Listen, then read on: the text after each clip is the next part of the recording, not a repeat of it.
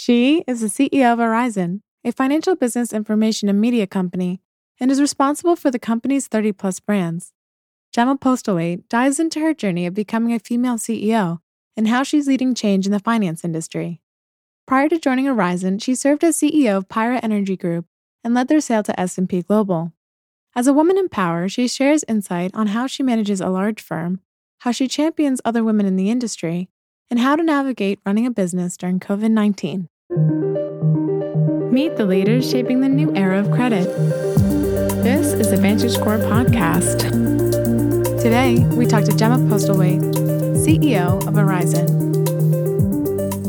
I grew up all over the place, is the short version. The slightly longer one is I'm British born and grew up in, was born in London, England, but truthfully spent most of my school age years, at least, in Brussels, Belgium, and Paris, France. So I'm a little bit of a nomad. I have two sisters. I'm the middle one. So I think it's true what they say about middle children. I went to university back in the UK, the University of Kent in Canterbury, England. I studied European studies, law, and politics, which truthfully, the largest component of that curriculum was really the formation of the European Union. So I joke that had I actually stayed in the law field with European studies, I would have probably been very useful during the Brexit discussions for sure. So I've been able to, uh, I was able to put some of that back to work to try and understand and follow along the complexity of Brexit. I left university, I think, like lots of us, certainly for myself, not entirely clear on what it was that I really wanted to do. I actually graduated with my degree and I actually initially applied to work at investment banks. And in truth, I did that because that's what all my friends were doing. I will tell you that when I interviewed, I had a very hard time understanding what they did and what the products were and what exactly it would be that I would be doing. So I struggled a little bit with that. And something in my mind told me that I needed to stop thinking about what everybody else was doing and figure out a way where I was going to stand out from the crowd or differentiate myself in some capacity. So I actually applied for a job that I was most definitely not qualified for. I applied to the Dow Chemical Company to participate in their graduate finance rotation program. So, working with their CFO for Europe. And I think the qualifications at the time were that you had to speak fluent German and you had to have a finance degree. And I had neither of those. I spoke fluent French and a little bit of Flemish, but I most certainly didn't speak German. And after a lot of persuasion, the recruiter finally, I think, gave up and agreed to let me into the process. And the CFO of Dow Chemical Europe and I, even today, have remained friends, and I still consider him a mentor of mine. He took a chance on me and saw something of some potential and so I started out really falling into the back office finance function at the Dow Chemical Company. I was presented with an opportunity to actually join a startup. And this was a startup called Analytics. They were in the software space and they were the very first software company to try to solve for workflow in the venture capital community. So this was everything from managing venture capital deal pipeline all the way through to limited partner reporting and fund accounting. And I joined as an implementation analyst and got to implement some of the very first software into venture capital firms to help them with better and improved systems and workflow. So went from one of the largest companies or the largest company I've ever worked for to a startup, which was an interesting transition. So there's a gap of probably about 15 years or so between my startup years and where I am today. I've grown up through the information services industry, and I spent probably, I suppose, the most informative years of my career at Thomson Financial, which was then Thomson Reuters and now Refinitiv. It's been through several iterations of its own over the last few years, and I grew up through the product ranks. Source Media is kind of an interesting story. It's now Arizent, but when I joined, we were called Source Media. And interestingly, Source Media came along as an opportunity for the CEO role through a very conventional executive search process. But Source Media was not unknown to me because it was actually a carve out from Thomson Financial from approximately 10 years prior. So these were assets that I was actually familiar with when I actually was back in Thomson Financial. So small world that this came sort of, you know, full uh, journey back and the business that I was at least aware of and, and to some degree quite familiar with some of the assets. We are a business information company empowering people in financial and professional services to lead. How we do that is by offering unique insight and analysis, convening the foremost industry leaders on important issues of the day, and delivering definitive research and benchmarking that helps our clients advance their thinking, their businesses, and their personal careers. We have a belief, both for our employees and for our clients, that everyone has the potential to lead. And with powerful ideas and a strong network behind you, anyone can go from unsung hero, if you like, to industry change maker. And our job honestly is to uncover those transformative ideas, to rally leaders around them, to set them in motion, and then to redefine industry standards by measuring their impact. In a nutshell, that's what we do.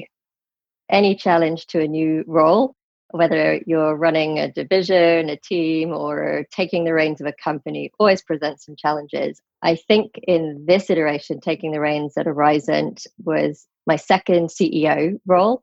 So hopefully you put in practice some of the things you've learned along the way.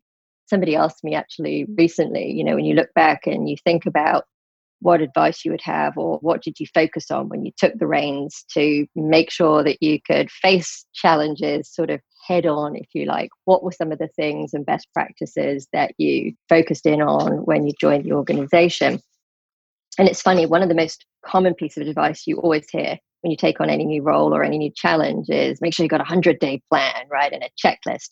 And it's great advice, but a checklist will help you stay organized. It helps you make sure you're looking at some of the fundamentals, but it's not a guarantee of success. Checklists like that tend to be very inner directed. And I think if you spend a lot of time just only in that mode of ticking off your 100 day plan, you forget to build some of the key relationships and build the connection, trust, and support you need from the entire organization to be on your team. So, you know, I think about a few things that I have focused on over the years that I think are really important, especially when you join an organization and you think about getting going. And one of the things I always say is get to the data fast. And by that, I mean, I think that we all create stories, narratives about our company's journeys and the roles that we take within them. And it's very easy when you join an organization to quickly fall in love with somebody and their narrative before you get to the facts. So I tell everybody, you know, getting fluent in the company's metrics, even before you step foot in the building, if you can, is super important as one example of something I've tried to do to make sure I can avoid those challenges. I also think you have to focus on seeking the good and the bad. There's a big temptation when you walk into a new organization to look for the things that aren't working well you catch yourself saying things like, oh my goodness, you can't imagine what I found out today. And we don't spend enough time asking our teams, what do we do really well? And so that you can make sure that you celebrate the successes, that you understand the foundations of strength in the business right out of the gate. I also think that coupled with that, you have to be very careful not to admire problems, right? I think it's very easy, again, to be able to take a stand back and, you know, with clear eyes go, well, that doesn't work, this doesn't work. And instead, you have to find, when you do identify those things, you have to own it right out of the gate. Make it yours. Make sure the team knows you're on their side. This isn't about identifying things everybody else got wrong. This is now yours. You own it. You build a ton of credibility and a ton of trust, and you demonstrate that you're in the trenches with everybody else. It helps a lot too. I also am a huge believer in getting out in the industry fast, talking to our clients, right? They're the arbiters ultimately of our success, and their perspective is essential. So don't wait too long. Lastly, the thing that I think about a lot when taking on a new opportunity like this is ensuring that you communicate early and often better to communicate often than get it right necessarily in those early weeks and months. And it's very difficult, at least for me, to resist the temptation to make sure you've got all the answers, you know exactly what you want to be able to do with the organization, what the vision and the strategy is. And I've learned that you're better off saying, here's how we're going to approach together, making sure we understand what our insights are that might inform our strategy and how that strategy might inform how we'll align our organization and what we'll work on together and where we'll use our resources. So I think about communication as a key part. And I think we did a reasonable job in the early weeks and months of doing those things. And they've really become a key part of the DNA of the culture of the company. How have we navigated the pandemic and how's our organization adapted? I have been so proud of how our organization has adapted. Like all of us, the first few days and couple of weeks of this pandemic were largely about business continuity, adapting to working from home fully and making sure we could deliver for our customers an uninterrupted service. And I think we did that fairly flawlessly. What then became really clear was that we were going to have to double down on ways that were going to keep us connected as an organization, connected to our mission, connected to what we needed to achieve, and connected to each other. And to that end, we've increased our communication considerably. Back in the office, we would have an all hands company meeting every month. Now we have them every single Friday. And those have evolved too, from not just talking about our business updates, but they encompass things like getting to know our colleagues. They encompass showcasing real life things that are going on. They were bringing in outside speakers and creating a dialogue that's about our customers, about our products and services, but is also set in the reality of what we're solving for personally and professionally during this time. We do pulse surveys frequently amongst our employees to understand how people are feeling. And our engagement levels have soared during this period, which has been wonderful to see. And I think what we hear very often is that actually working from home has leveled the playing field for people who were never actually in one of our physical offices. We have a number of employees who have always worked remotely. Those people are more engaged than ever because we've created a very level playing field for everybody now. They see more of me on video instead of hearing me on the phone. Those kinds of things that are really meaningful. We've learned to have fun together and take time to focus on our wellness. So, whether we do Wellness Wednesdays and we're doing stretching and meditation, and we are trying to entertain people's children and support our parents who are home, we're trying to be cognizant of the mental health of every constituent in our organization, as well as measures of productivity, etc., that you, you would traditionally look for. Like every CEO, we've learned a lot we've demystified a lot and we've clarified a lot about what working from home and what a flexible workforce should look like. I think in the future, we're going to have to nurture flexibility in an even more meaningful way. I think we are going to have to think very differently about how we measure productivity.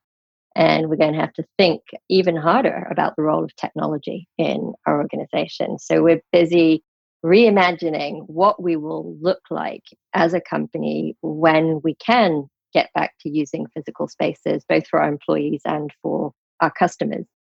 In terms of has the pandemic changed or altered our strategy, the truth is it hasn't changed the strategy, but it's forced us to accelerate our strategy. So, in the spirit of not letting a, a good crisis go to waste, I think that we've done a remarkable job. I'm incredibly proud of the team. We have a significant live event business that forms a part of what we do. We were producing close to 30 live events a year.